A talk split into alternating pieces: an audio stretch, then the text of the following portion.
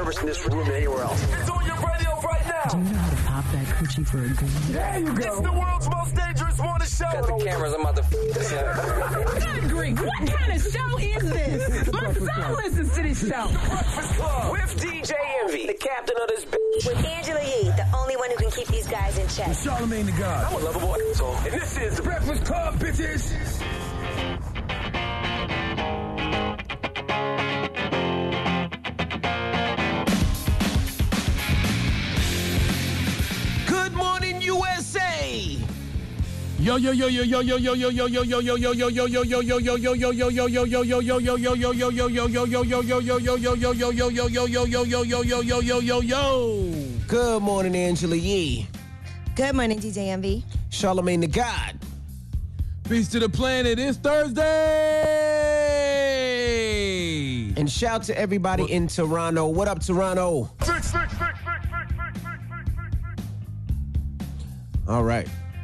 Now, Charlemagne, um, What's happening? you don't sound like your usual self. You want to, um, I know it's a difficult time. You want to explain to people because people are probably understand, like, damn, that ain't the, the the usual. Yo, yo, yo, yo. You know, that ain't the the usual Charlemagne we got.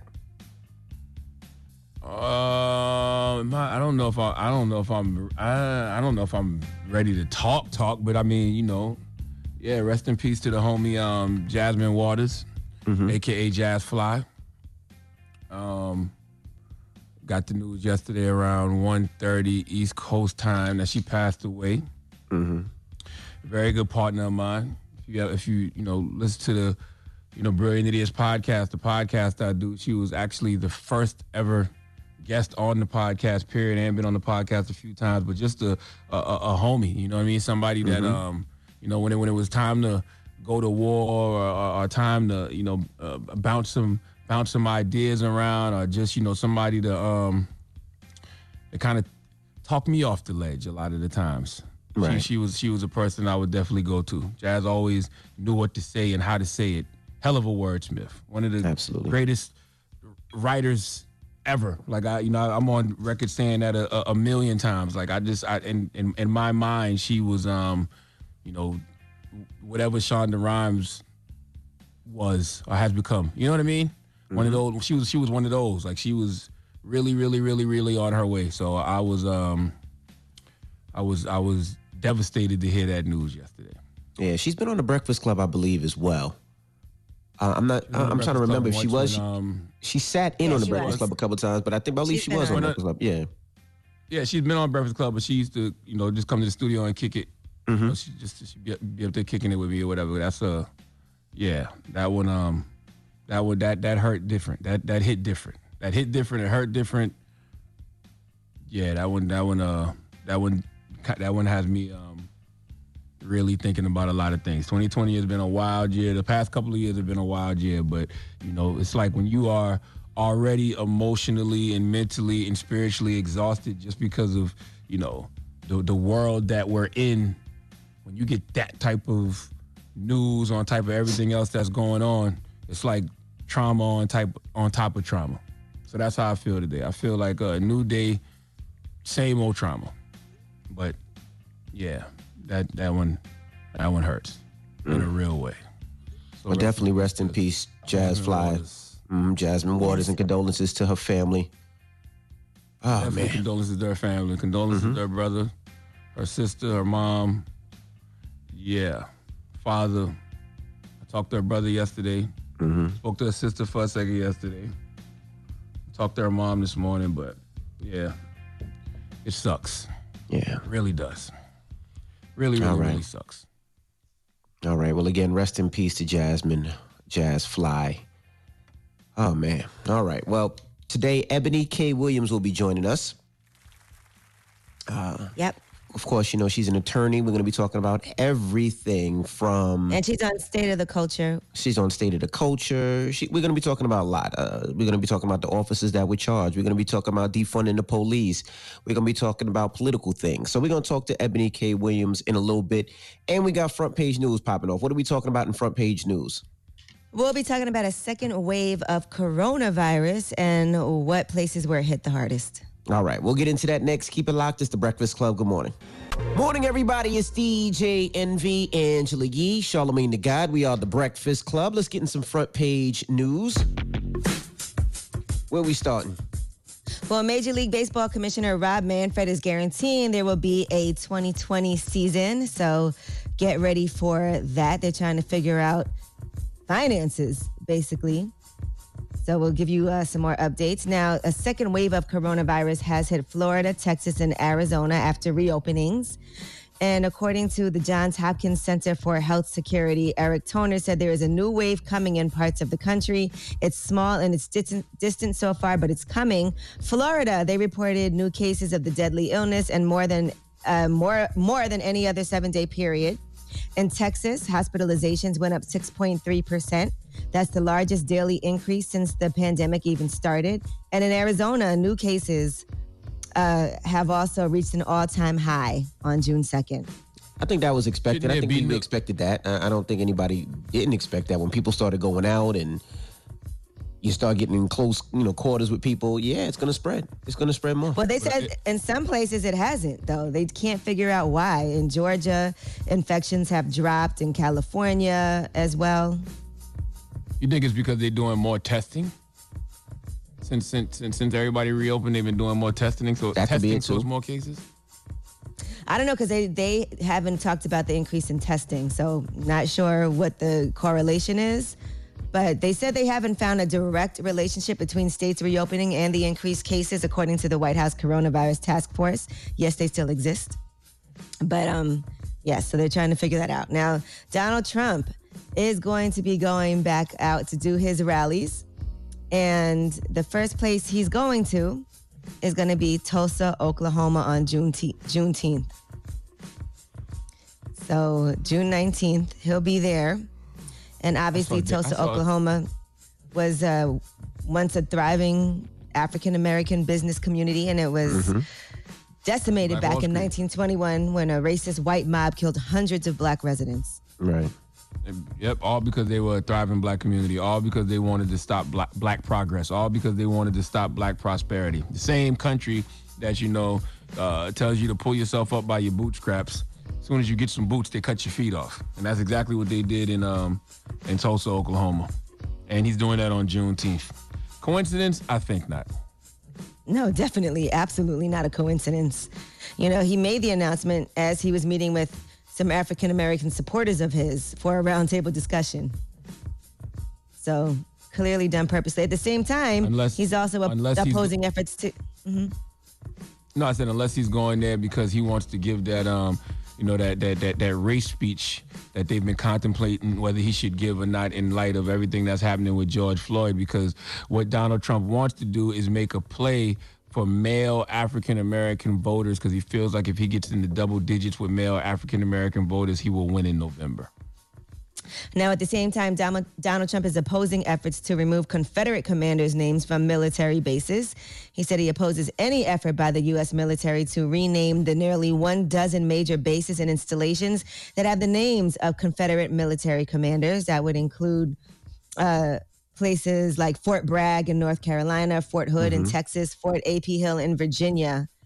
And even though they are uh, they're open to having these conversations with the mil- the military bases are open to having these bipartisan conversations. Donald Trump is saying he is opposing those efforts. Yeah, I mean, you know, you know, uh, I'm from I'm from Moncks Corner, South Carolina, born in Charleston, but you know, um, I've been having conversations with the mayor about you know removing Confederate memorials and things of that nature, and they actually have something called the uh, Heritage Act that protects certain monuments and memorials.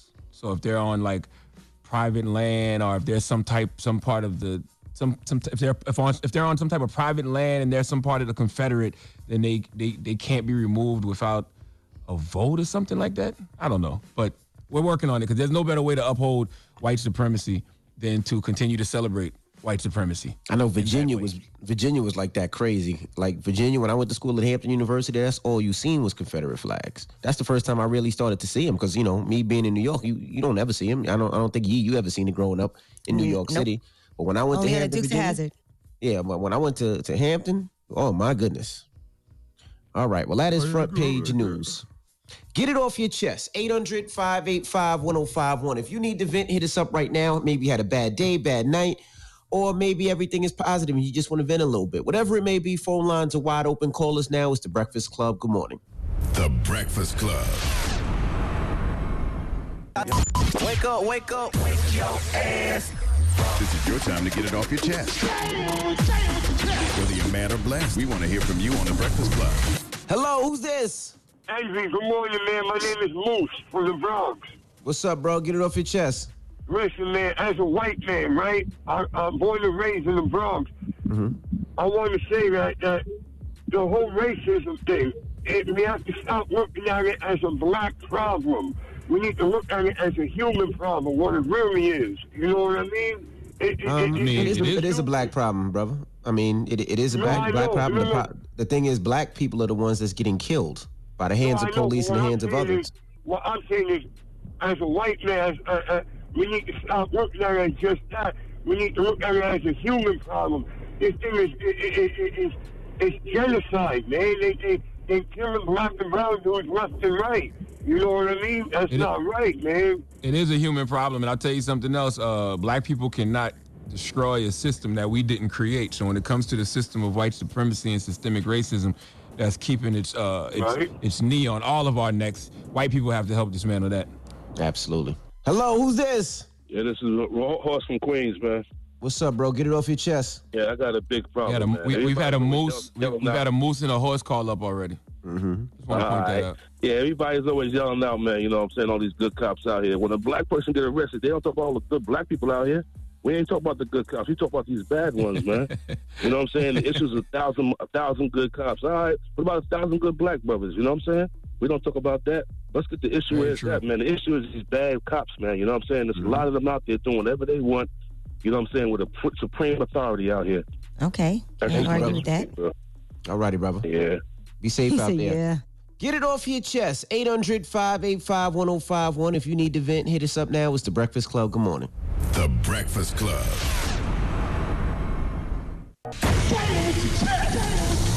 This is your time to get it off your chest, whether you're mad or blessed. So you better have the same energy. We want to hear from you on The Breakfast Club. Hello, who's this? This is Lily. Hey, Lily. Get it off your chest, mama. Lele.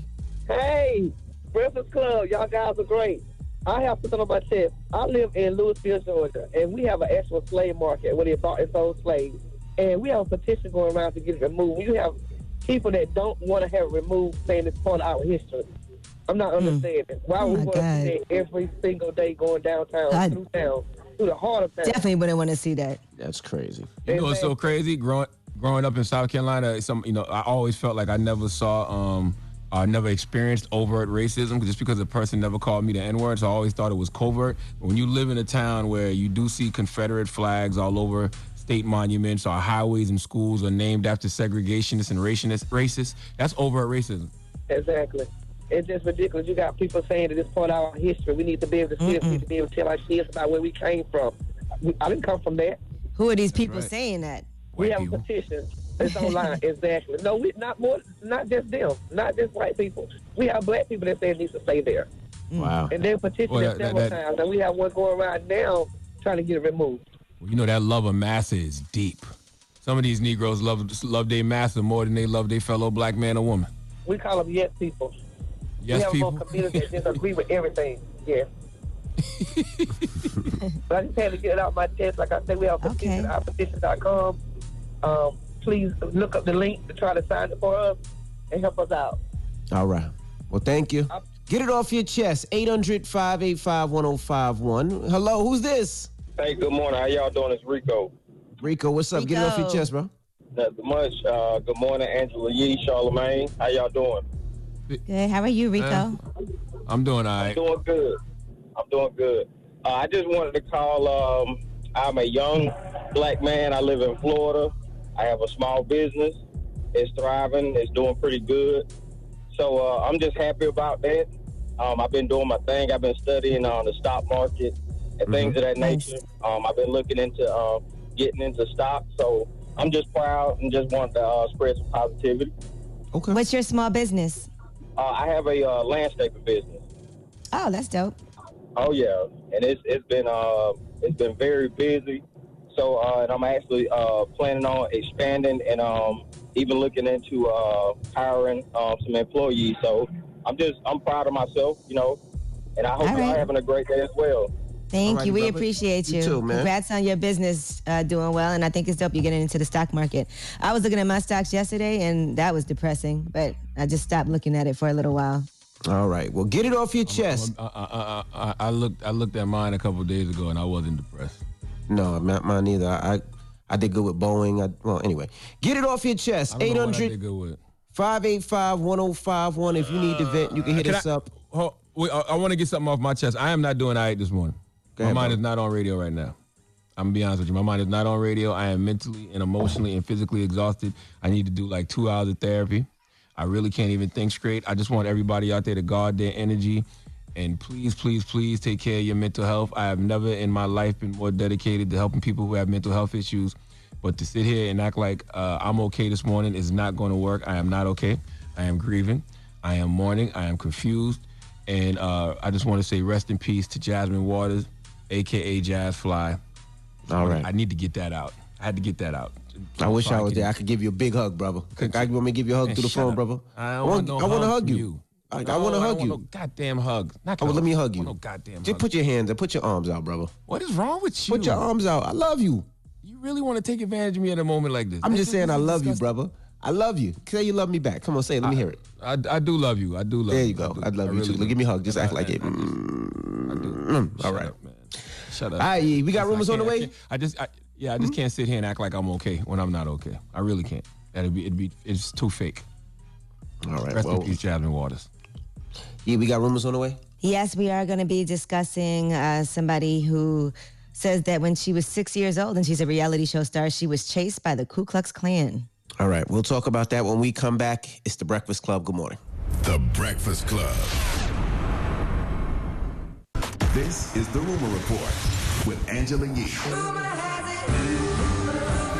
the Breakfast Club. So listen up. Well, LeBron has partnered with other athletes and entertainers to start a group that's going to protect the voting rights of African Americans. According to the New York Times, who spoke to him on the phone, the organization is called More Than a Vote.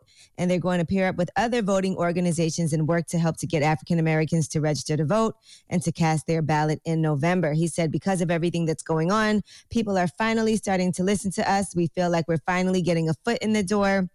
How long is up to us? We don't know, but we feel like we're getting some ears and some attention, and this is the time for us to finally make a difference. We want you to go out and vote, but we're also going to give you the tutorial. We're going to give you the background of how to vote and what they're trying to do, the other side, to stop you from voting. Other people who have joined to help out the organization include Jalen Rose, Skylar Diggins Smith, and Trae Young. Um, so that's a great thing that's happening. Also, Georgia Democrat Stacey Abrams has, who has Fair Fight, also advocated for fair elections, and she said we look forward to working with LeBron and other professional athletes in more than a vote to stop voter suppression and protect the right to vote for Black voters across the country. I mean, that's a that's a great cause, but it's not Mm-hmm. that black people don't want to vote. It's just that you have to give black people something to vote for. People are not, you know, uh, they, they're not into the voting process because they feel like, you know, these these Democrats, especially when it comes to the presidential candidates, haven't done anything for their communities. Like it's really just that simple. Like we got to stop putting the burden on people to vote and start putting the burden on Democrats to give voters something to vote for. If you energize people, they coming out. We show we've shown that time and time again. You just got to energize the black community. That's it. Give us something to vote for. Well, I think you can do both. You can encourage people to go out and vote. Some people, like Snoop or um, I think it was Offset, just voted for the first time because they didn't even know they could vote. And then what we saw just happen in Georgia, people did go try and vote, and there were all kinds of issues with standing in line for hours.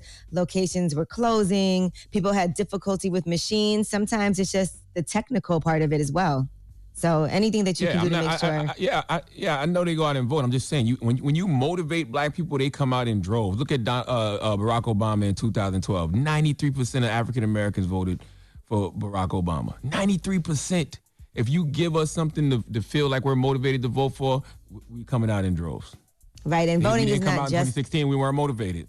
And also, voting is not just about the president, but as you know, people are voting in the primaries. So I've got to make sure that we always keep that energy going and always educate people on what's happening even right now to try to stop you from wanting to vote. Absolutely. All right, now Porsha Williams has revealed that she was chased by the Ku Klux Klan when she was only six years old, and her father, who was the legendary Hosea Williams, civil rights activist, uh, was there with her, and she went to her first march when she was six. And here's what else she told Andy Cohen on Watch What Happens Live. being the granddaughter of a civil rights leader, where I was about six years old when I went to Uh, a, my first march, and it was here in Georgia Forsyth for South County. And I was smacked in the face with racism. We came across Ku Klux Klan who decided they were going to protest our protest. And they threw rocks at us. I actually got hit with one. They chased us back to the buses and called us the N word and any other thing you can imagine the KKK would be calling us. Hmm. Yeah, imagine that. She said they were throwing rocks at them. She got hit by a rock That's and all of that. So, hmm they also had a Bravo Amplify Our Voices panel, and they and she was on that panel as well. All Who right, the on that panel? Grammys. Do you know who else was on the panel? She was on with uh, Candy Mm-hmm. and Gizelle Bryant from the Real Housewives of Potomac. Okay. Or Potomac, I think that's how you said it. All right, the Potomac. Grammys is going to drop the word urban from the awards categories, and they're going to stop using it now. So this is uh, them trying to launch a new chapter in their history. The prize for best urban contemporary album is now the best progressive R&B album. If you guys recall, Tyler the Creator had said last year What's that he didn't like he didn't like Yeah, the term urban. Here's What's what he had to say. on one side, I'm very grateful that uh, what I made could just be, you know, uh, acknowledged in a world like this. But also, it sucks that whenever we, and I mean guys that look like me, do anything that's genre bending or that's anything, they always put it in a rap or urban category. And I don't like that urban word. It's just a politically correct way to say the N word to me. So when, when I hear that, I'm just like, why can't we just be in pop? Half of me feels like the, the rap nomination was a backhanded compliment. First of all, there's nothing wrong with, with the rap, uh, unless of course you aren't making rap music. In Tyler's case, I understand why he feels like that. If he isn't just making rap, he he, he may not want to be nominated as a, as a rapper. But if you started as a rapper, even if you explore other genres of music, aren't you still a rapper just doing other types of music? Yes. I think they should find a way to categorize the music, not the artists. I think that's what they do a lot of times. They don't categorize. They categorize the the artist when they should be categorizing the music. Like if there's a guy that's a rapper, like say when Andre 3000 made The Love Below, or when Kanye made 808 and the Heartbreaks, they were rappers who explored other genres of music. They should categorize the music, not the artist. Well, best urban contemporary album is about the music more than the artist because it's about that particular album. And if that album is not a hip hop album or it's not an R and B album and it's in a different genre, I think he feels like it's just instead of saying pop, you know, people just because they're black get put in to the urban category. But what is progressive contemporary music? that sounds stupid. Well, progressive R and B album is the category. That's gonna be the name of uh, know. Bernie Sanders R&B album when he drops the progressive, the progressive R&B album. That's what that is. That sounds AOC gonna drop an R&B album. It's gonna be the progressive uh, R&B album from the Bronx. Yeah, that sounds crazy. Progressive R&B sounds crazy. What is All right, well, I'm progressive Angela R&B? Yee, and that is your rumor report. Yo, what you got on your progressive R&B playlist, son? Oh man, right now I got that new Bernie man, the burn. What you got on yours? Ooh, I don't know. I don't listen to progressive R&B. It's not my thing. It's not your thing. It goes it goes a little too far left for me. Stupid. Yeah, we got uh, front page news coming up. What we talking about? progressiveness, basically. My no, goodness. actually, this is definitely not progression. We're going to talk about two black teenagers in Oklahoma who were arrested for jaywalking.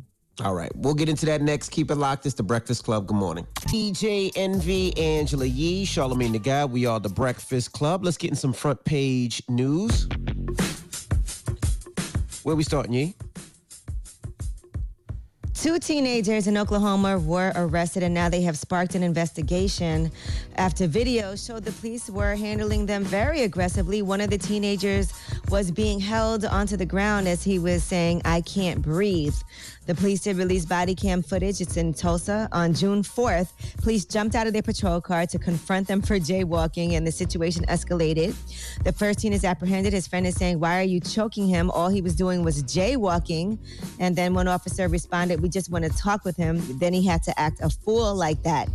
The 20 minute video shows an officer remained on top of the teenager who lay on his stomach even after he was handcuffed. And the teenager is begging the officer to please stop touching him, but the officer's hands remain placed on the teen. And repeatedly, he's pulling on his pants, grabbing his legs and crotch. And then the officer officers repeated to the teenagers that they broke the law because they jaywalked.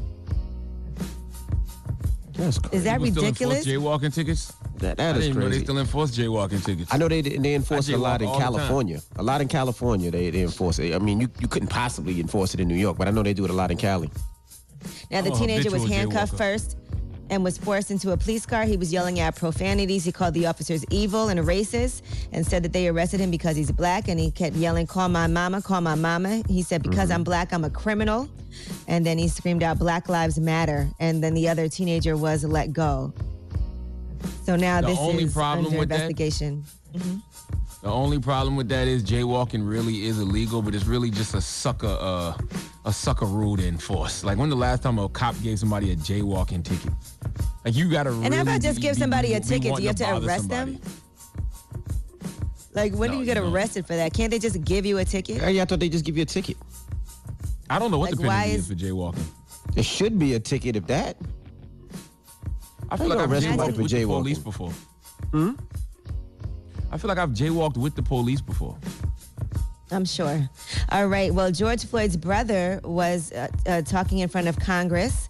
Philonise Floyd. He made an appearance, and here's what he had to say about police reform and law enforcement overhaul. People of all backgrounds, genders, and races have come together to demand change. Honor them and make the necessary changes that make law enforcement the solution and not the problem. Hold them accountable when they do something wrong. Teach them what it means to treat people with empathy and respect. Teach them what necessary force is. Teach them that deadly force should be used rarely and only when life is at risk. George wasn't hurting anyone that day. He didn't deserve to die over $20. Yeah, so That's facts. Yeah, Absolutely. absolutely. And then you hear this jaywalking story that got extremely aggressive for something like jaywalking. I think that's ridiculous. So he wants to make sure that his brother's name isn't just another name on the list, and they want a whole law enforcement overhaul. And I think that makes uh, perfect sense. And Nancy Pelosi was there, uh, Kevin McCarthy was there, and there's you know there's this whole conversation now that people are having about defunding the police. So Mhm. that was another uh, issue that was happening at the same time. All right. And NASCAR has banned Confederate flags at their races. And Bubba Wallace made a statement. Uh, he said the presence of the Confederate flag at NASCAR events runs contrary to our commitment to providing a welcoming and inclusive environment for all fans, our competitors, and our industry. Bringing people together around a love for racing and the community that it creates is what makes our fans and sports special. The display of the Confederate flag will be prohibited from all NASCAR events and properties. So That's a I beautiful think thing. that's you good news. Yeah, you can't dismantle this mechanism of white supremacy. You can't uh, break down the system of of systemic racism if you don't intentionally do it. Like these things have to be intentionally done. The same way that they were intentionally created, they have to be intentionally done, in- intentionally dismantled. All right, and yesterday the Louisville Metro Police Department released the incident report for the night of March 13th. That's when Breonna Taylor was killed by three plainclothes officers who used a battering ram to break into her apartment. She was shot eight times, and if you saw this, it's pretty much blank. Like most of the details on the incident report are blank. They have her name on there, a case number, the time and date of the shooting, but a lot of the details were left blank, including her date of birth. Blank is the section for injuries, and the section for forced entry is marked off as no, even though they used a battering ram to break down her door. So yesterday is when they, So they finally rele- finally released that incident p- report. Yes. Yeah, so they cover. they said it- It's Mm-hmm. negligence, they said at best, and an attempt to avoid being held to an official document at worst. So it's either they just didn't care and didn't fill out their report because they were being negligent, or it could also mean that they were trying to make sure that they cover this up. Here's the thing, though. Who holds them accountable for that when they're doing something so obvious? This is an obvious cover up. We all know that they ran in the wrong house. They didn't have a warrant for that house. Right. They even dropped the charge against against Breonna Taylor's boyfriend for shooting back at them. So who holds them accountable? Who holds them accountable for number one, running into the wrong house, being negligent, and number two, clearly trying to cover their ass? Who holds them accountable? Well, that's what needs to happen right now. The FBI is investigating, and of course, their police oh, department is investigating the shooting, but they haven't even been arrested, and they haven't even been fired, and they haven't been Very charged hard with for me to believe. They're on administrative leave. Very hard for me to believe that FBI is not Big Brother in this situation. It's all law enforcement. They would all look out for each other. I would think. I could be wrong, but I would mm-hmm. think that that's the way the way that goes. Because to me, if you fill out a report like that, you're clearly trying to cover your ass, and we all know you made a mistake, so you should be held accountable. You can't do negligence and then turn around and try to cover your ass about it. Not in All a right, case well, like that this. Somebody's dead. That is your front page news. All right, thank you, Miss Yee. Now, when we come back, uh, Eboni K. Williams will be joining us. Uh, you know her from State of the Culture. She's been on the show numerous times. She's an attorney, and we're going to talk to her about everything, all right? So don't move. It's the Breakfast Club. Good morning. The Breakfast Club.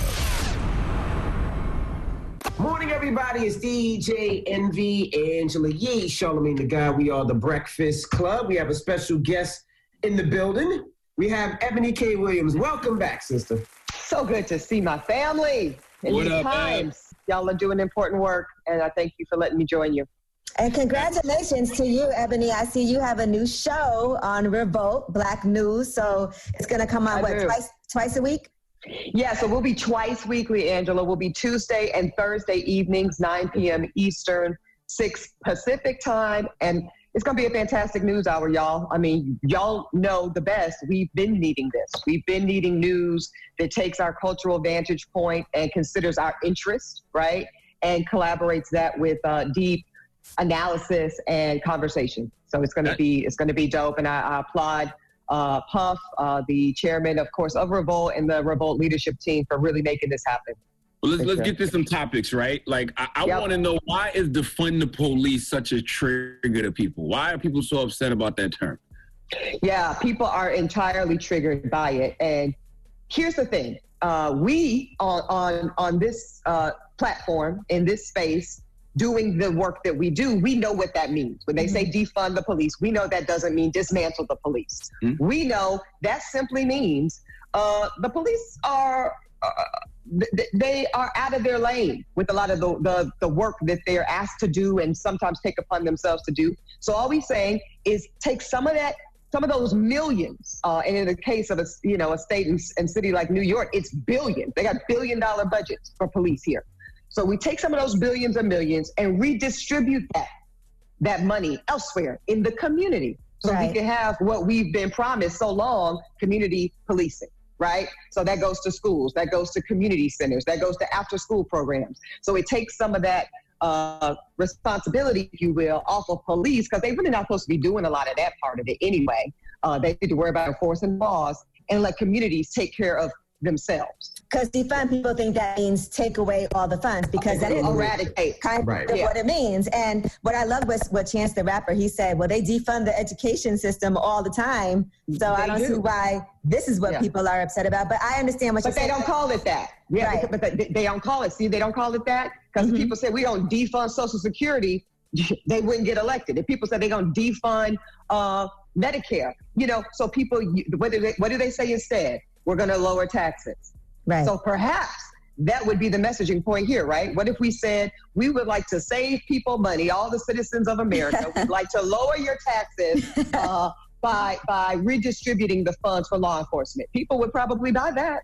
Don't you think it's crazy that we don't even know where the money goes? Like we pay the six billion because it comes from our taxpayers' money, but we don't necessarily know where this six billion dollars goes. Isn't it weird that they don't open up the books and say, "Hey, this is where the money's going"? Well, it's not weird because a lot of the money is going into their pockets. Oops, did I say that out loud on this platform? Here's the thing, Envy. Um, you're hitting to exactly why, personally, I have extremely conservative fiscal policy politics. Um, I think the government has been a steward of our money since its inception. I, I think we spend billions and millions in ways that we'll never see. Whether it's infrastructure, whether it's our roads and highways, our schools hardly publicly aren't hitting on shit. You know, we're, we're spending money there, but we're not seeing a result. We're spending money on, like you said, billions of dollars on military grade equipment and all this shit. It's, it's nuts. So that's a whole nother conversation about uh, politics based in uh, really financial money grabs. You asking for billions and billions, trillions of dollars from us as taxpayers. That's our money. That's our hard-earned money. Y'all be taking a good 40% of my income and doing what with it exactly? I don't like the return. I don't You're- like the return. You're in a high tax bracket, I can tell. They take 40%. I'm actually in the worst tax bracket, Angela, because I make just enough money to be in the worst bracket, but not enough money to start getting advantage of all of the highest, highest, the millionaire, the multimillionaire brackets. Right. Where now they're getting tax breaks beyond belief. And those people really end up paying closer to 22%. You That's know? crazy. Um, and it's crazy. And it's crazy. Eb, you, know, you, you spoke about messaging, which I think is very important. Why Yeah. can't Democrats get their messaging right? And this is what I mean by that. When you ask Mm. Joe Biden about defund the police, I think he got it wrong. I think Senator Harris got it perfectly. Senator Harris explained it the way you explained it. Donald Mhm. Trump took that defund the police and said they want to defund the police, they want to abolish the police. Two different Right. things. But it worked. Why did that stick more than what, what Senator Harris said or Joe Biden said? Well, the answer is cognitive dissonance, which is a, a, a way in which people believe what they want to believe. And if you give them just an inch, so that's what Trump does. He did it in his campaign. Uh, uh, what do you call them? Deport the Mexicans. And by that, you know, he says, I just mean the murderers and the rapists and the drug dealers. But we saw when it went into actual action, that wasn't who was being deported at all. Mhm. You're deporting children. You're deporting, you know, people that have paid money into our tax system for 30 years. You're deporting people that served in our United States military. But the messaging was so strong, and it's what his base wanted to hear, that it worked. Um, so, you know, Biden messaging ain't his strength, Charlamagne. What, what you want me to say? it ain't his strength. Well, Eboni, another, since we're talking about messaging, right? Another thing that you spoke about, and I saw you speaking on this, is the hold your vote hostage and, the, and the messaging behind that. So I want you to explain what you said about why it is important for us to not put out that type of messaging.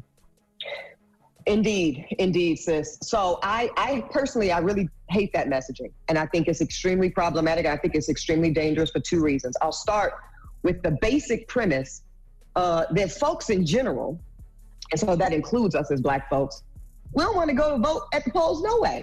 We already don't want to do that. So uh, all people need is that reason. So if they get to say idols, uh, like my brother here, Charlamagne, and idols like uh, my boss at Revolt, uh, Puff, and, and other major credible leaders in our community are giving them, using my term here, an excuse to stay at home anyway, not have to go out and don't let it be raining on election day. You know, asses ain't trying to get out there, you know? So then they get to say, ah, don't got to go anyways. We, we're, we're having a, a substantive boycott on the issue. And, and just like in 2016, when, as you talked about this recently, Charlamagne, uh, on MSNBC, over 4 million people stayed home. Stayed home. And And, we see the devastating, and a third of them were black. And Michelle Obama spoke about this in her documentary, Becoming. She really mad at us. And so, damn, that's what happens when we, to me, abandon our post. That's what we did in 2016. We got to do some backtracking just to get to where we were. Uh, it can be done, but it's not going to be done with no messages talking about uh, hold your vote hostage and, and, and boycott the ballot. That ain't going to do it. Second thing I have with it, Ange, is unpopular opinion. Black people make a huge difference in elections. That is correct, Charlamagne. Don't for one mis- second mistake that as political power.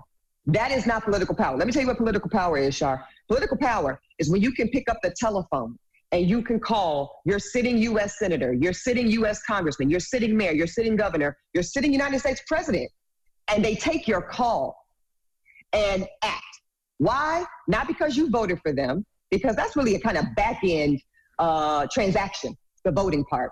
Nah, they pay attention to and they are politically powered by front end transactions. Front end mm-hmm. transactions is funding their campaigns from its onset.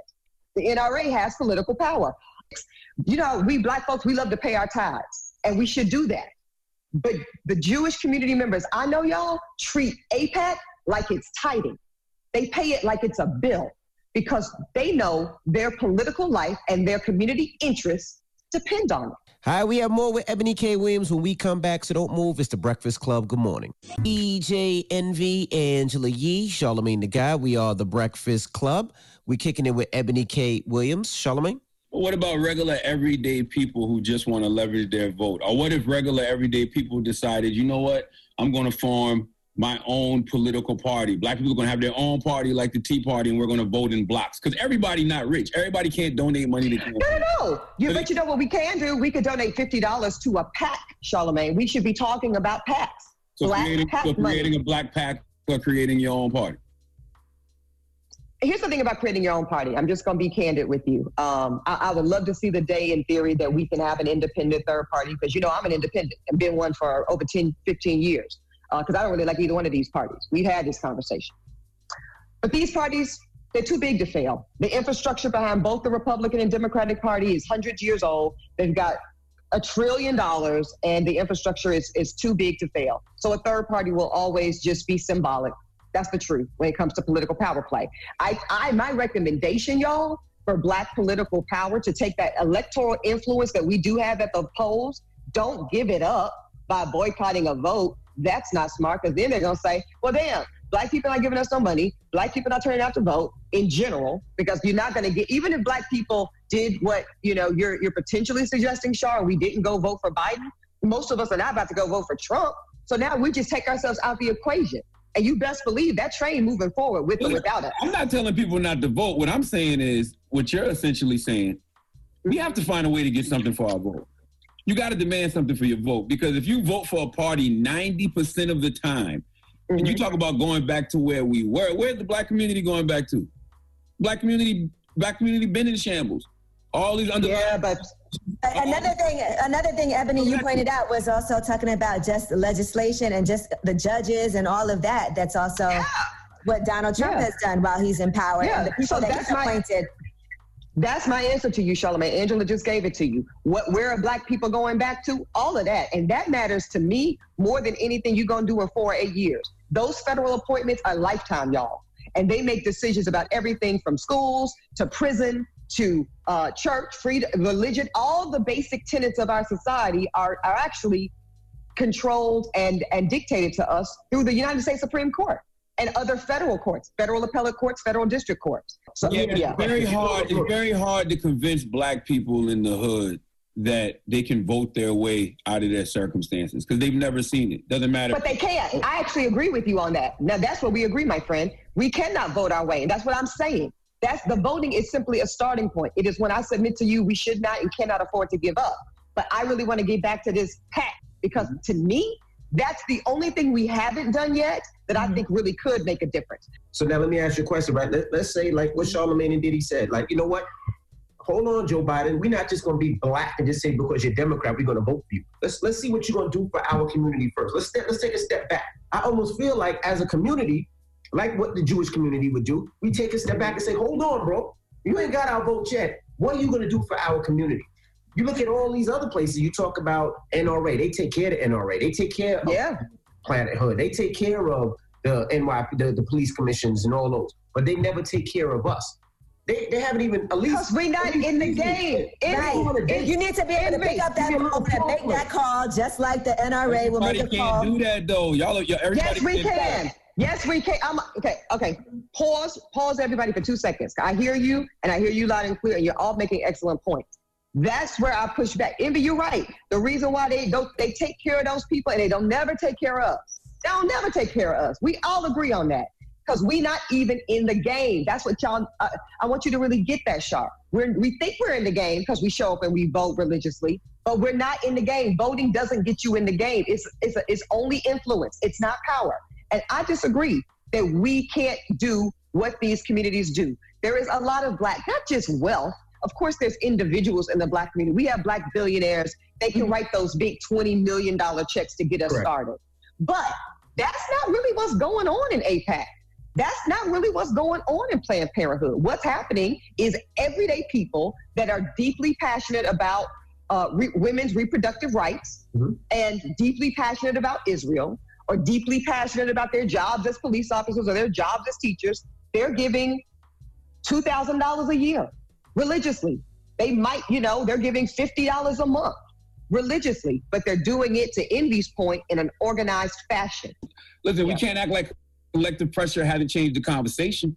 Joe, Oh, no. Joe Biden's been Oh, talking no. about race. Joe Biden's been talking about race a lot more. He's been saying how you want to dismantle systemic racism. Uh, now that conversation about having a black woman running mate is a real thing at the forefront because up until about a few weeks ago, it was all about claiming Amy Klobuchar. Yuck. Um, uh, yeah. No, no, no. Listen, I'm not mad. sorry. I'm not mad at, at, at the, at the pressure. I like the pressure. Keep the, keep the block hot. And we need to keep the block hot after this moment that we're in right now. Right. So we agree about that. I just, I simply was saying that's, to me, that, that's, I hope that was a bluff tactic. And I think it's worked in our favor. But to actually stay home on November 3rd, we can't do that.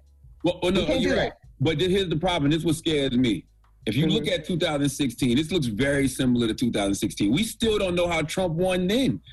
Double digit. No, y'all, no, no, no. Y'all don't know how Trump won. I came on y'all's show as soon as that went down, and I told you I knew because I was inside the building over there at Fox News. I knew they were they were organized. They had a they had a singular voting interest. Y'all heard about single issue voters? Mm-hmm. Trump was elected because of millions and millions and millions and millions of white people across this country that had a single issue. You know what it was? To keep their knee on our necks. As black people, as Hispanic people, and anybody else that is not uh, of their birthright of whiteness and therefore superiority in America. And Trump ran on that. He ran on it, y'all. You know what else Publicly, unapologetically. And they voted on that issue. That's how he won. I knew he was going to win. You know what else they did good that nobody paid attention to? Well, I, I, I'm sure they did, and you did because you probably you was over there. But for eight years, they demonized Barack Obama. Yeah. Made it seem like he was un-American. He was the end of democracy, and we were so happy about Obama. We weren't paying attention to what was getting riled up on the other side. Right. But they wasn't. Right. They definitely wasn't going for no more black people, and definitely wasn't going for a woman after Barack. They wasn't going for no they wasn't going for anybody that wasn't aggressively upholding and violently enforcing the status quo of black subordination, women staying in their place, and white men maintaining their, their implicit power structure in America. Barack Obama said there's a new place for black men in America, and it's in the White House. And these white folks weren't having it. Eboni, what are your predictions for November? Mm. I was feeling good, Angela, and then you said that. Um, well, listen, I, I think anything's possible. In all sincerity, I do I do think anything's possible. I'm a woman of faith. I think when, and I do believe he will, because I think he knows he really has to. I don't think Joe Biden uh, is a dumb man, and I think he recognizes this moment. And I think he has some brilliant black women on his team, including uh, my sister Symone Sanders, who is going to tell him he really don't have a choice at this point if he wants any kind of black voter turnout, but to That's put a black woman on that ticket with him. Yeah, he, he got to. That's all I'm saying. He got to. He got to. Uh, even if he don't want to, it don't matter. He got to. Mm-hmm. Otherwise, it's going to be 2016 all over again. To Char's point, we will stay home. All right, we got more with Eboni K. Williams when we come back. Don't move. It's the Breakfast Club. Good morning. Morning, everybody. It's DJ Envy, Angela Yee, Charlamagne the Guy. We are the Breakfast Club. We're kicking it with Eboni K. Williams. You're a public defender, right? I And was. You prosecuted a lot of cases. I defended a lot of cases. I Defended a lot of cases. How mm-hmm. difficult would it be to prosecute the killers of George Floyd, those four officers? How It's gonna difficult be- would? It's it's And going to be. I, I'm going to tell y'all, it's going to be extremely hard. Don't don't even get your hopes up. And and so Kamala said essentially the same thing on the View just a couple of days ago. I'm gonna, t- I'm gonna tell you why. And I told I already told you this, Envy. You want you? I, I love you, Envy. I told you this already back in 2018. Because even though we have the cameras, uh, and we all saw what happened, the current statute that that dictates deadly force for officers simply requires it to be deemed reasonable you know and and that's that's open to any kind of interpretation i'm actually and i'm so excited to share this with you this was the main reason i was so looking forward to joining y'all today in addition to what Cory and, and Sora Kamala have put out, which is important, and I want people to really make noise about that. But the reality is that packaging is, is very comprehensive, it's extremely broad, and it has zero bipartisan support.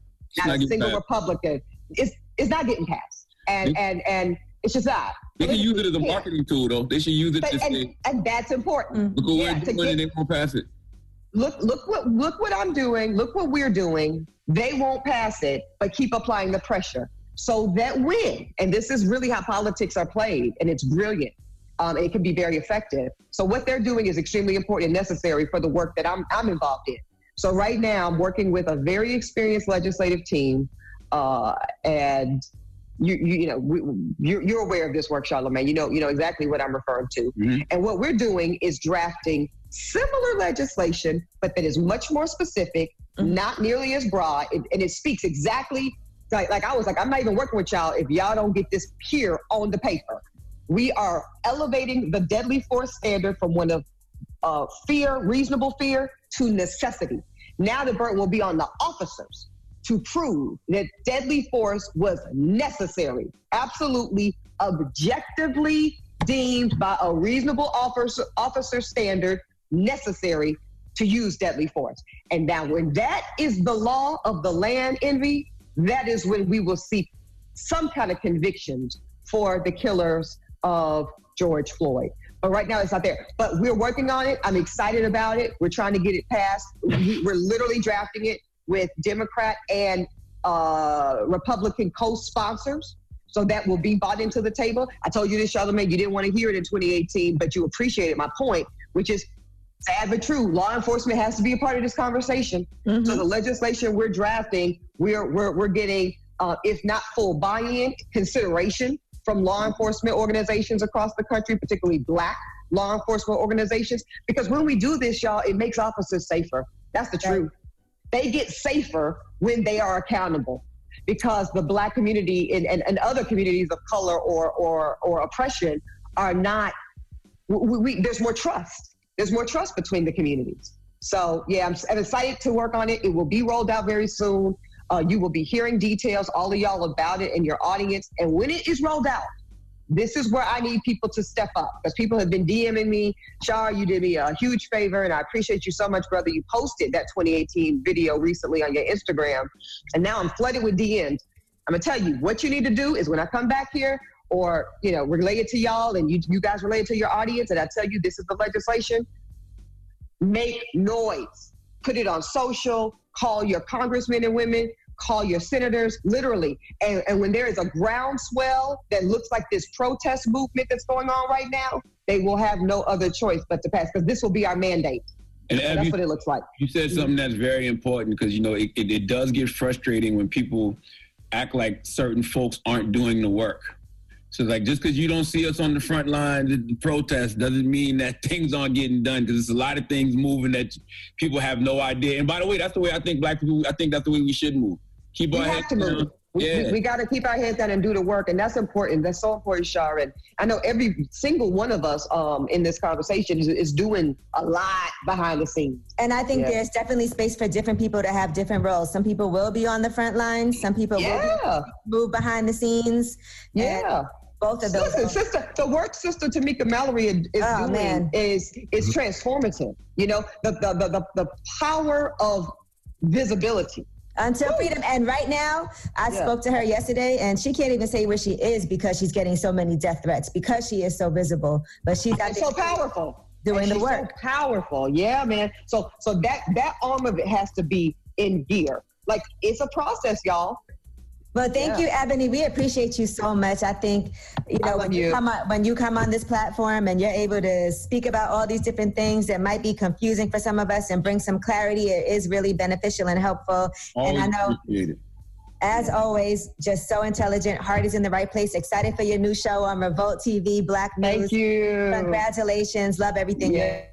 I love everything you're doing, Angela. You are still, you know, so boss, so entrepreneurial, beyond the media work. I love what you're doing in real estate. I love what you're doing in the Brooklyn community.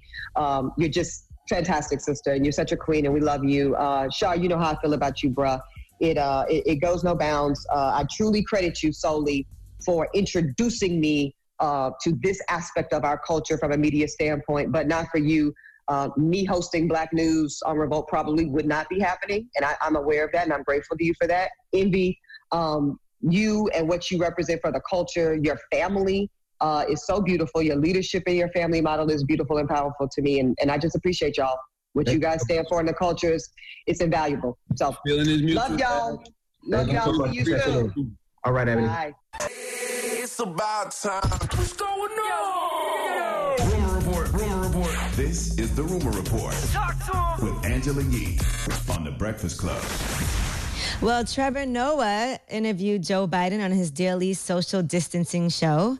And amongst the things they talked about was what are some of the fears that Joe Biden has in the upcoming elections. Here's what he had to say. my single greatest concern. This president's going to try to steal this election. This is a guy who said that all mail-in ballots are fraudulent, direct voting by mail, while he sits behind the desk in the Oval Office and writes his mail-in ballot to vote in the primary.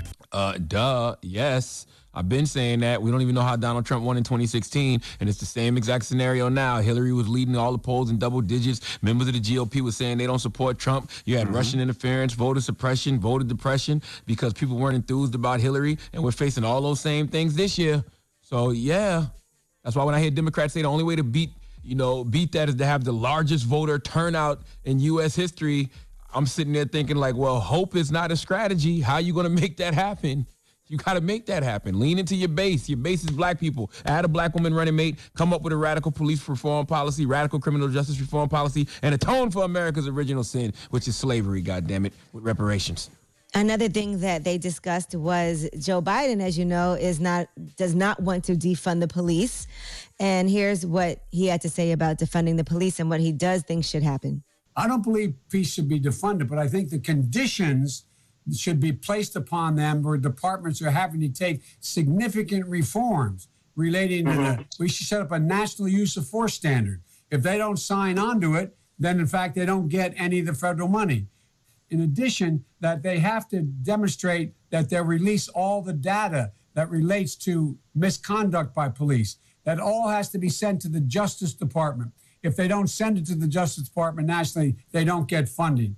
I, I just think they need to change the word defund since the word defund is um Absolutely. is is, is, is They don't is- is- understand is that such word. a trigger. Mm-hmm. Yeah, because I get it. Well, They the definition really take- is to take away the funds. So that's what it is. I is get that it. if people and, and some people are saying they want to dismantle the police department and defund the police department. Some people are saying no, we want to reallocate that money. So that's what's confusing. Yeah, exactly. And that's what, exactly what it is. It's a reallocation. You're taking uh, money from them big ass police budgets and putting it back into the community. It's really a simple concept. They just need to come up with a better way to, I guess, frame it. Right. And and there's also different people who want different things. So you just have to be, I think, very specific because then people hear these huge talking points and then it's not broken down. Right. All right. 'cause now nobody, you- Beyonce. you'd be a fool to want to abolish the police or disband the police. Like you need some type of law and order. I just think you need police officers from the community that understand the community. That's what I think you need. Police reform. Right, and they do have some places where they did dismantle a whole police department. So that's also what's confusing because then people are bringing that up and they're like, oh, well, this worked in this town in Jersey, so this could work somewhere mm. else. And that's really what it is. So different people are asking for different things. So it's important to be specific with what your ask is. All right, Beyonce is reportedly set to sign a $100 million Disney deal, which is huge. And they're saying she's been a major player for Disney and she's a perfect fit for the brand. She voiced Nala in The Lion King and she's working on a number of different projects for them. She's going to be voicing Nala in the reboot of the, uh, well, besides that, they're also uh, trying to secure her for some more projects as well. She'll be on the soundtrack for the Black Panther 2 movie that's coming out in 2021 and two additional blockbusters. And she's also providing music for a Disney film soundtrack. So they're saying she could also continue her work as a voice actress. Yeah, I saw one of Beyonce's rep deny that. uh, yeah, they denied that yesterday. night. I wonder why. I wonder. Oh, well. I wonder why. Like I wonder why they would deny. I mean, it's not because it's not like it's bad news. Yeah, but maybe they were in No, talks. and Maybe they want more money. You know what I mean? And it also is that she, they're not saying that she has signed the deal. They said that she's in talks about it. So maybe they're denying that deal is done. I don't know. Or the rep, the rep denied it. The rep denied. It. I don't know. All right, the Wendy Williams show has been renewed for a 12th season. So congratulations to her. She said, I want to go, you know, she's been wanting to go back and do the show. Right now, they're not on the air. Obviously, Right. she's been dealing with her Graves' disease, but they have already decided to renew that show, even though they're on hiatus right now. Well, dropping the clues bombs from Wendy Williams. That's good. I'm glad that Wendy's still getting her money. Glad shout out to Wendy. Still getting her money. I'm sure she'll have DJ Suss One on there a few more times, getting his check. You know, so salute to mm-hmm. them. Suss One DJ on there too. Yeah, Suss One done been on Wendy a couple times. You ain't never seen Wendy on there lusting over Suss One? No. Wendy love her some Suss One. Oh yeah, They- yeah, yeah. They just they, you know they're, they're the same height and and because I think she's like six two six three. He's like six two six They three. would they would be a great couple. I'm not. Yeah. I'm, I, I really think. I really. And I'm not even joking. I think DJ Suss One Sussy and Wendy Pooh and Wendy Pooh. would be That a would be good dope. couple. That's right. Sussy Sus Pooh doesn't and have a girlfriend? Pooh. No, The pools. the pools. We need I to like make the that. Poohs happen. Yeah, I Sussy like Pooh that. and Wendy Pooh. I like that. I like it. I like Boof. that. Let's put that, that together. happen. Wendy's, Yes. Wendy's Wendy's birthday is next month. Wow. Mm-hmm. She's a cancer like I am. Maybe we can make make make something happen, make something official happen between DJ Suss One and Wendy Williams.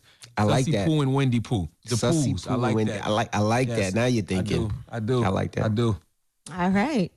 Well, there you go. I'm Angela Yee, and that's your rumor report. See, there You, you, ain't go. never seen Suss One on Wendy show when Wendy Wendy be making Suss come from behind the DJ booth and walk like a runaway model. Really? She be like, "Come over here, Suss. Walk for me." What? You never seen that? Wow. No, I never oh seen that. man, it's it's so adorable. Oh my goodness. That Suss be having his nice first day of school outfits on. That's Drop one the clues wow. bombs for DJ Suss One. Drop, drop one of the clues bombs for the pools. That's right. That sounds Suss like One, real love right Sussy there. Pooh and Wendy Pooh. So- I, I like I like that. it. I like I, I like like the energy between them. All right. Now, uh, when we come back, who you giving that donkey to, Charlamagne? I don't know, man. I'm gonna be honest with you. I'm just in here pretending to be happy this morning. So Okay. I'll figure it out.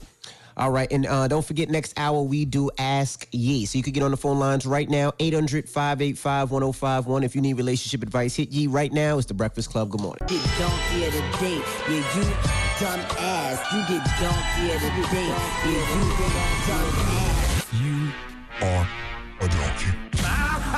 It's time for Donkey of the Day. Donkey of the day, huh? I'm gonna fatten all that shit around your eye. They want this man to throw them blows, man. They waiting for Charlamagne to tap these gloves. Let's go. They had to make a judgment of who was going to be on the donkey of the day. They chose you. It's the Breakfast Club, bitches. Who's donkey of the day today? Donkey of the day for Thursday, June 11th goes to Bob Harrion and his wife, Tamara. Is it Tamara or Tamara? I never heard a white woman named Tamara or Tamara, but if you don't know who Tamara is, she's the latest Karen caught on camera harassing people who are not the same honky colored hue as her.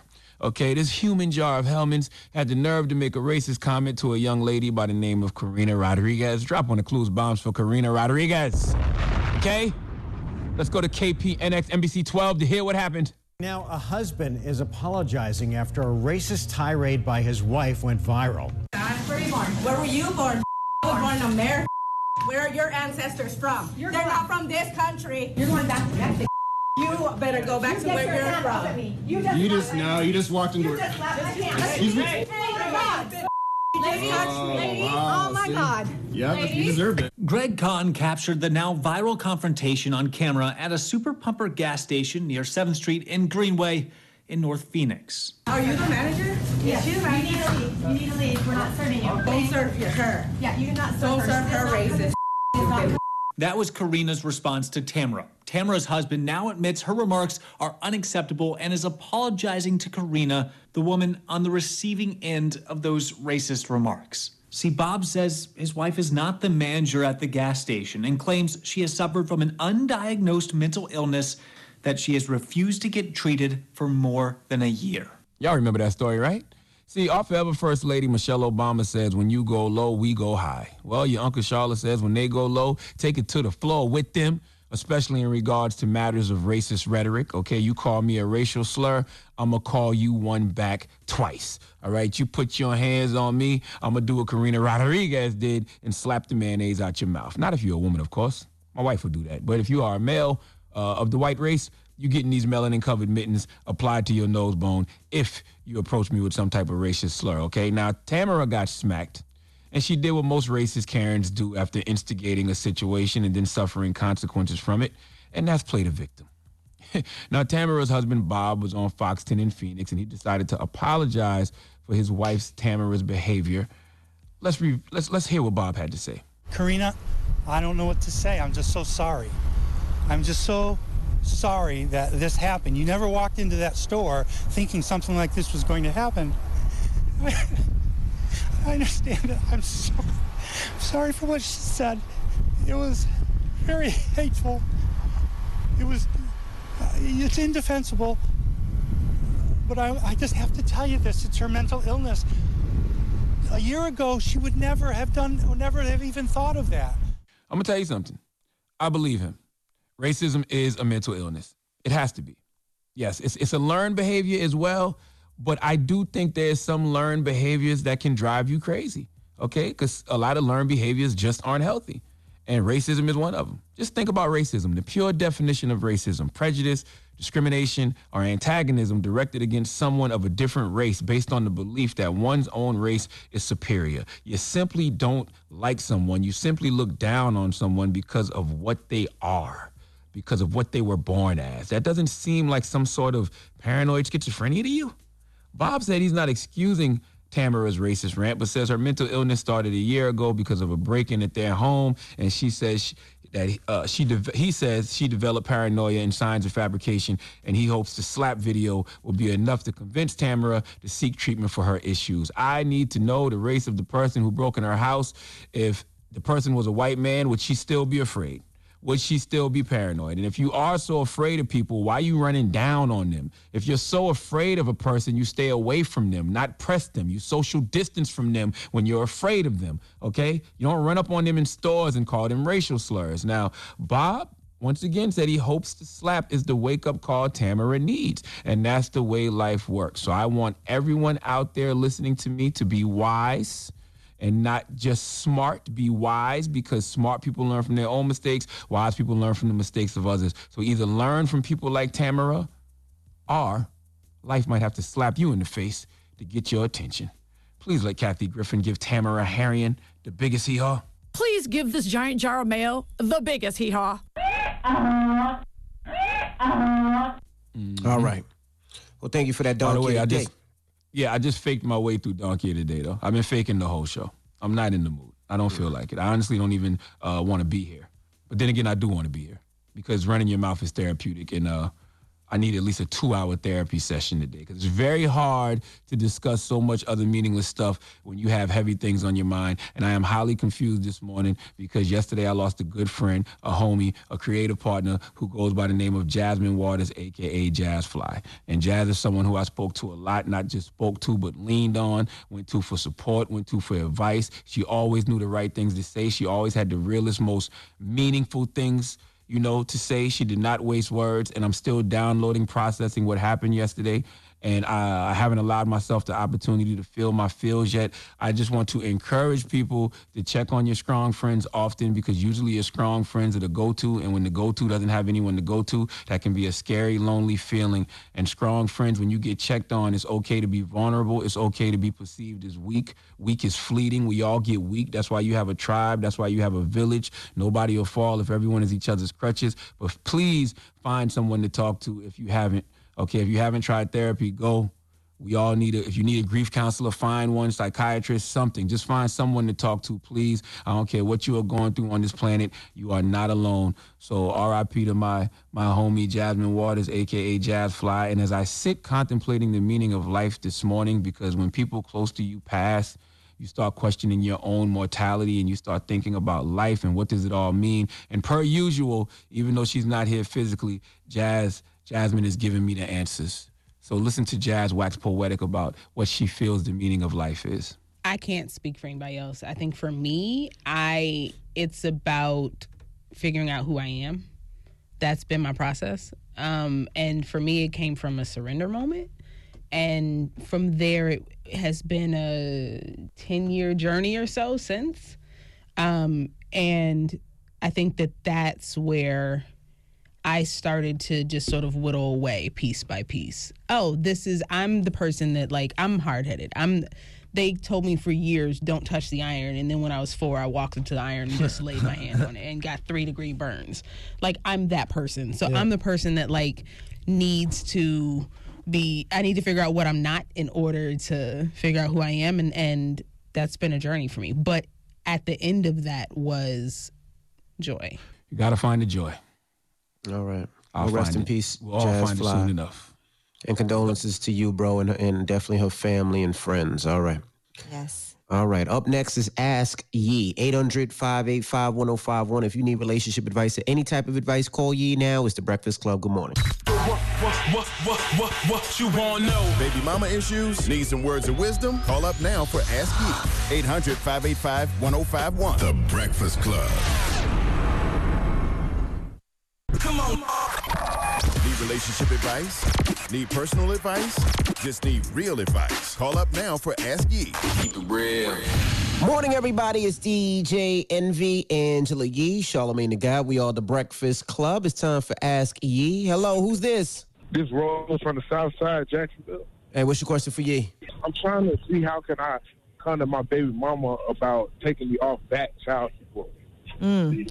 Okay, so she's not willing to do that, or you're, or you're trying to figure out the steps of going to the court where you first got the child support Well, order, and Well, well, I know the steps to the court, but it's like, how do I explain to her, like, as far as being a black woman, like, how stipulations on us black men about not being there for our child? Like, my child, she's only three years old, and I've been in her life since the beginning.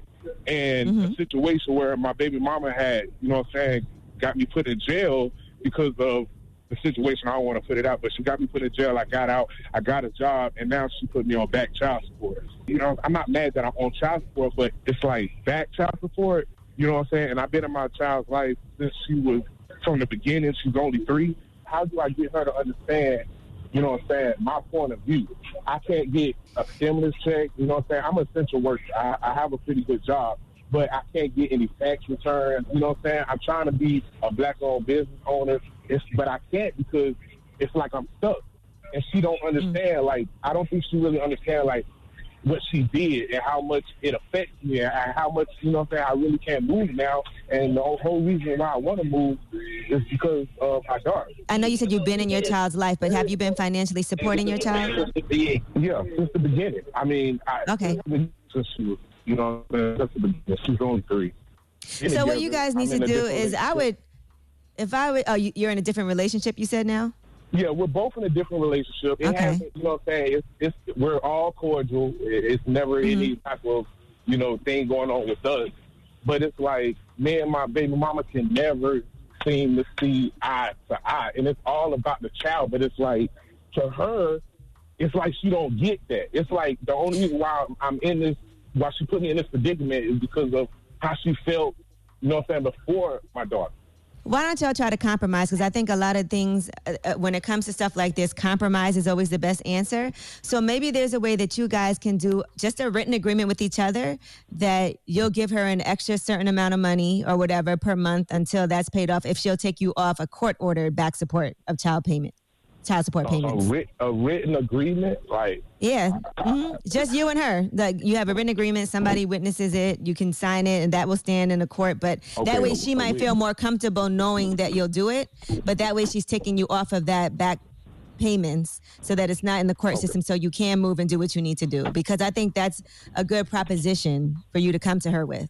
Maybe it's an amount that y'all agree on, and you'll say for the next, you know, two years, I'll give you an additional three hundred dollars or whatever additional that to add up to whatever amount y'all agree on. If she will take off that court-ordered back child support. All right, I mean, I tried. I mean, I, I feel like I done tried it before, man. It, it's so hard for us black men, you know what I'm saying? Especially the ones that are actually in their child's life, you know. So, I mean, You proposed that compromise to her where you said, "I'll do this, but I just don't want it to be court-ordered through the courts." right, but it, yeah, but it's like she, it's like she's scared that, you know what I'm saying? When she do that, like I won't give her no money.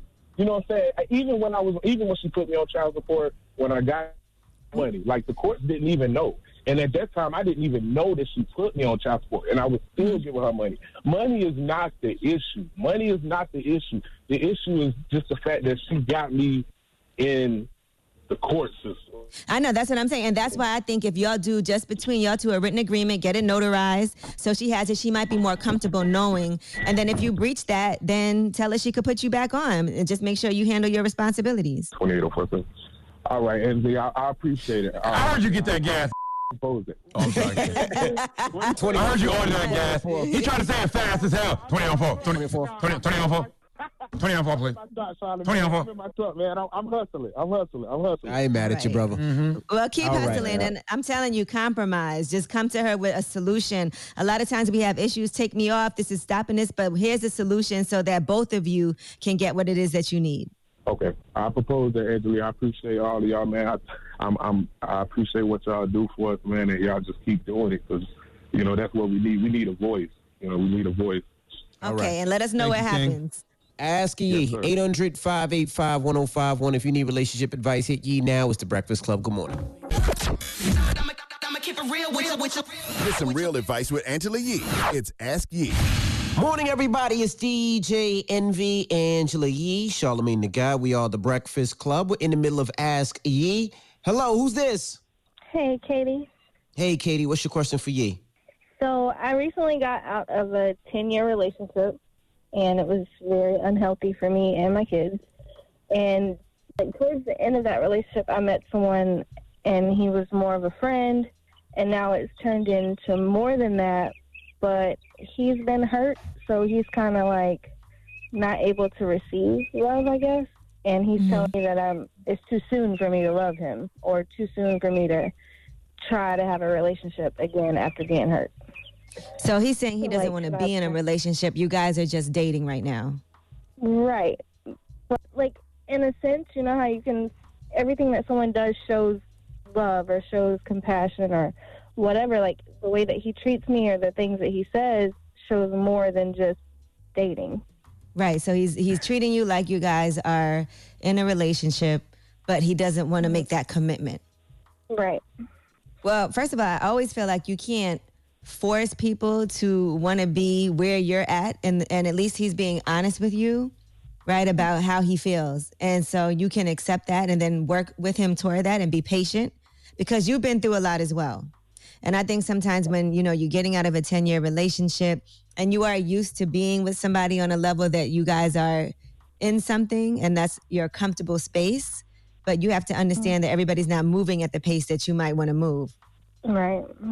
So do I give up And- or do I just continue to be who I am and, you know, show that I care and Well, I don't think you should ever not be who you are. That's important, and I think you should continue to show that you care.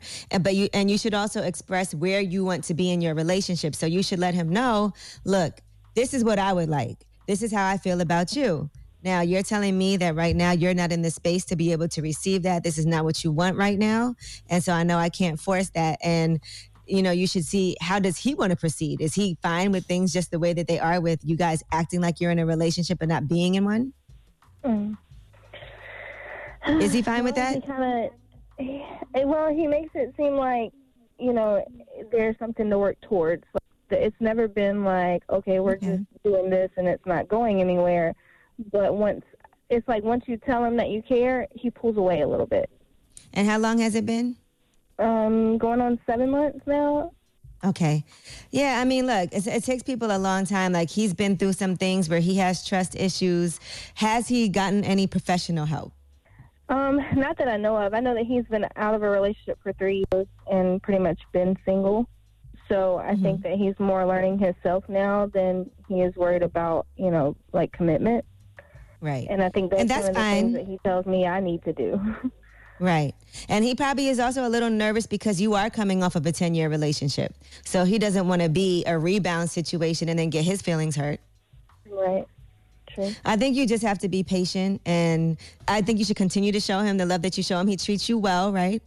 Mm, Oh yeah, definitely. Is he seeing other people? No. And you guys have had that conversation and he doesn't intend to and doesn't want to. Right. Okay, I think that you just have to be a little more patient and understanding of his situation. He's probably also a little nervous about you and he wants to make sure that you're serious because like I said, he might look at it like, well, she's really comfortable being with someone. They did just break up. It was 10 years. That's a long time. I don't want to make myself vulnerable. And until he feels like he can make that happen, you know, I think is is probably difficult for him as well. And so sometimes people also are scared of just saying that they're in a relationship even though they act like they are too. Right. Okay. You know, so I think that if you're happy right now with everything else except you don't have that title, then I think it's worth you pursuing this further. As long as he's treating you really well right now and you feel like he, in his head, is working towards that, he's just not there yet. Yeah, I do. Okay. Well, enjoy it. All right. I appreciate it. No problem, Katie. Good luck. All right. Bye. All right. Ask Yee. 800 585 1051. Now you got rumors on the way, Yee? Yes, and since we're talking relationships, let's talk about somebody who says that when she first met her now husband, she thought he was arrogant. And now All right. look at where they are. All right. We'll get into that next. Don't move. It's the Breakfast Club. Good morning. The Breakfast Club. She's spilling. This is the Rumor Report with Angela Yee on The Breakfast Club. Well, Alicia Keys is on the cover of InStyle magazine, and one thing that she talked about in her interview was how when she first, well, before she started dating Swizz, she thought he was just arrogant.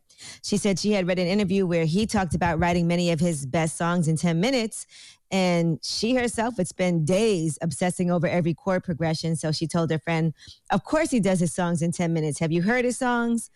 But then the two of them eventually met, and she said, we got in the studio and started working together. She said we literally made a song in 10 minutes and I was like, ah ish.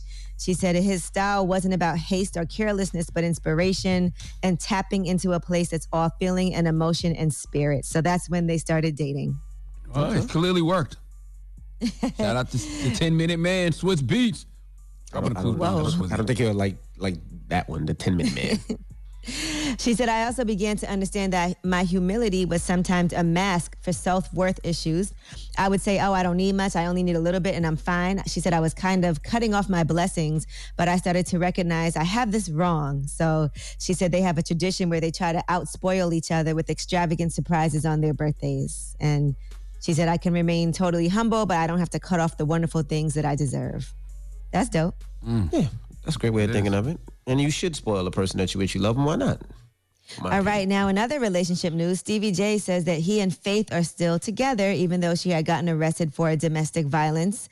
And he set the record straight about things. He said, That's my wife and I love her. I'm not going anywhere. God's got us.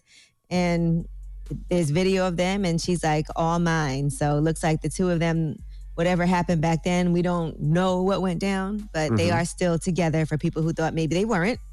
Now, Sephora has says they will dedicate 15% of shelf space for Black owned brands, and they're taking that pledge. They're the first major retailer in the U.S. to take the 15% pledge. That's a movement that started earlier this month with demonstrations after the death of George Floyd and a national conversation about race inequality. So that pledge calls on Sephora, Target, Whole Foods, and ShopBop to make that commitment. Now, the person who actually created that is Aurora James, and she's the creative director of a Brooklyn based accessory company called Brother Vellies. She said it's about a long term commitment to the Black community. Starbucks, in the meantime, is closing up to 400 stores to try to shift to a more takeout strategy. So they're going to do that over the course of the next 18 months in the US and in Canada.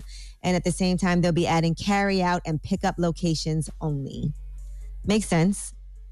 And the CEO of Twitter, Jack Dorsey, says that they're going to make Juneteenth an official company holiday for their U.S. workers. So we that's that? going to happen. Well, we don't work at Twitter, but we Well, should. iHeart, can we get Well, we Can could, we we could, we, we, we could take off. We could take off. We could definitely Good. take off. Okay. I think don't it's on take a. Oh yeah, no, June 19th. Friday. Yeah. It's on a Friday. Yep, it's yeah, on a Friday. take off. I think that's a Friday.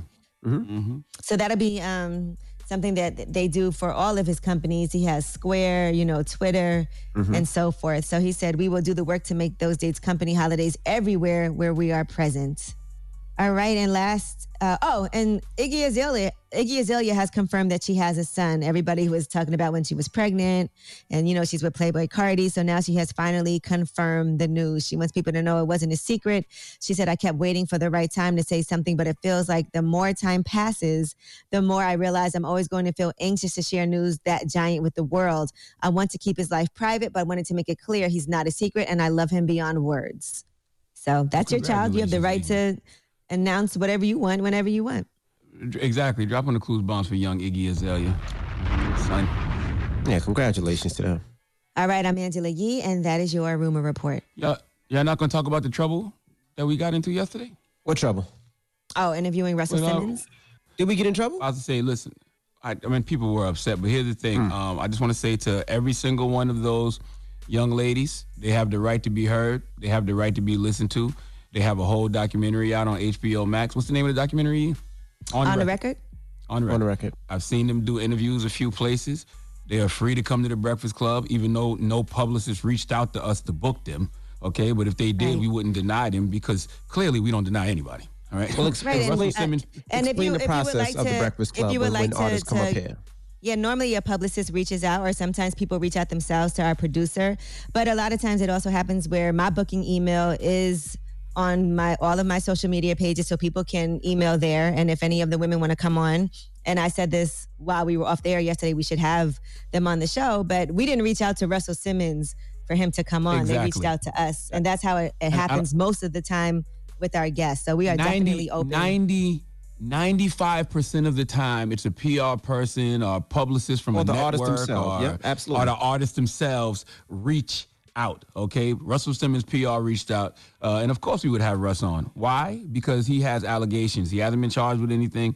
He hasn't been convicted of anything. It's allegations, and there's always two sides to every story. The same way they can tell their story, those young ladies, Russell can tell his story. And media outlets would definitely have him on. Oprah would talk to Russell Simmons. Gayle King would talk to Russell Simmons. CNN, MSNBC would talk to Russell Simmons because that's what media outlets do. So, yes, if any of those women want to come on Breakfast Club, they can. interviewing somebody's not a cosign for them either, by the way. People were saying, oh, would y'all have interviewed Harvey Weinstein? Absolutely. I would love to hear what he has to say about everything because I also think that what he says, some people look at it and say, okay, he did that. Some people might look at it and be like, okay, I can understand where, however you look at it, you look at it, but it's not us trying to say he's innocent. That's definitely not what that's about at all. I don't know Now, about now, Harvey. Yee, Yee, I don't know about Harvey. I would be here for. I don't know. I don't know if I would want to interview Harvey Weinstein. He's been convicted. Uh, he's he's Yeah, even admitted his guilt. Right? I think.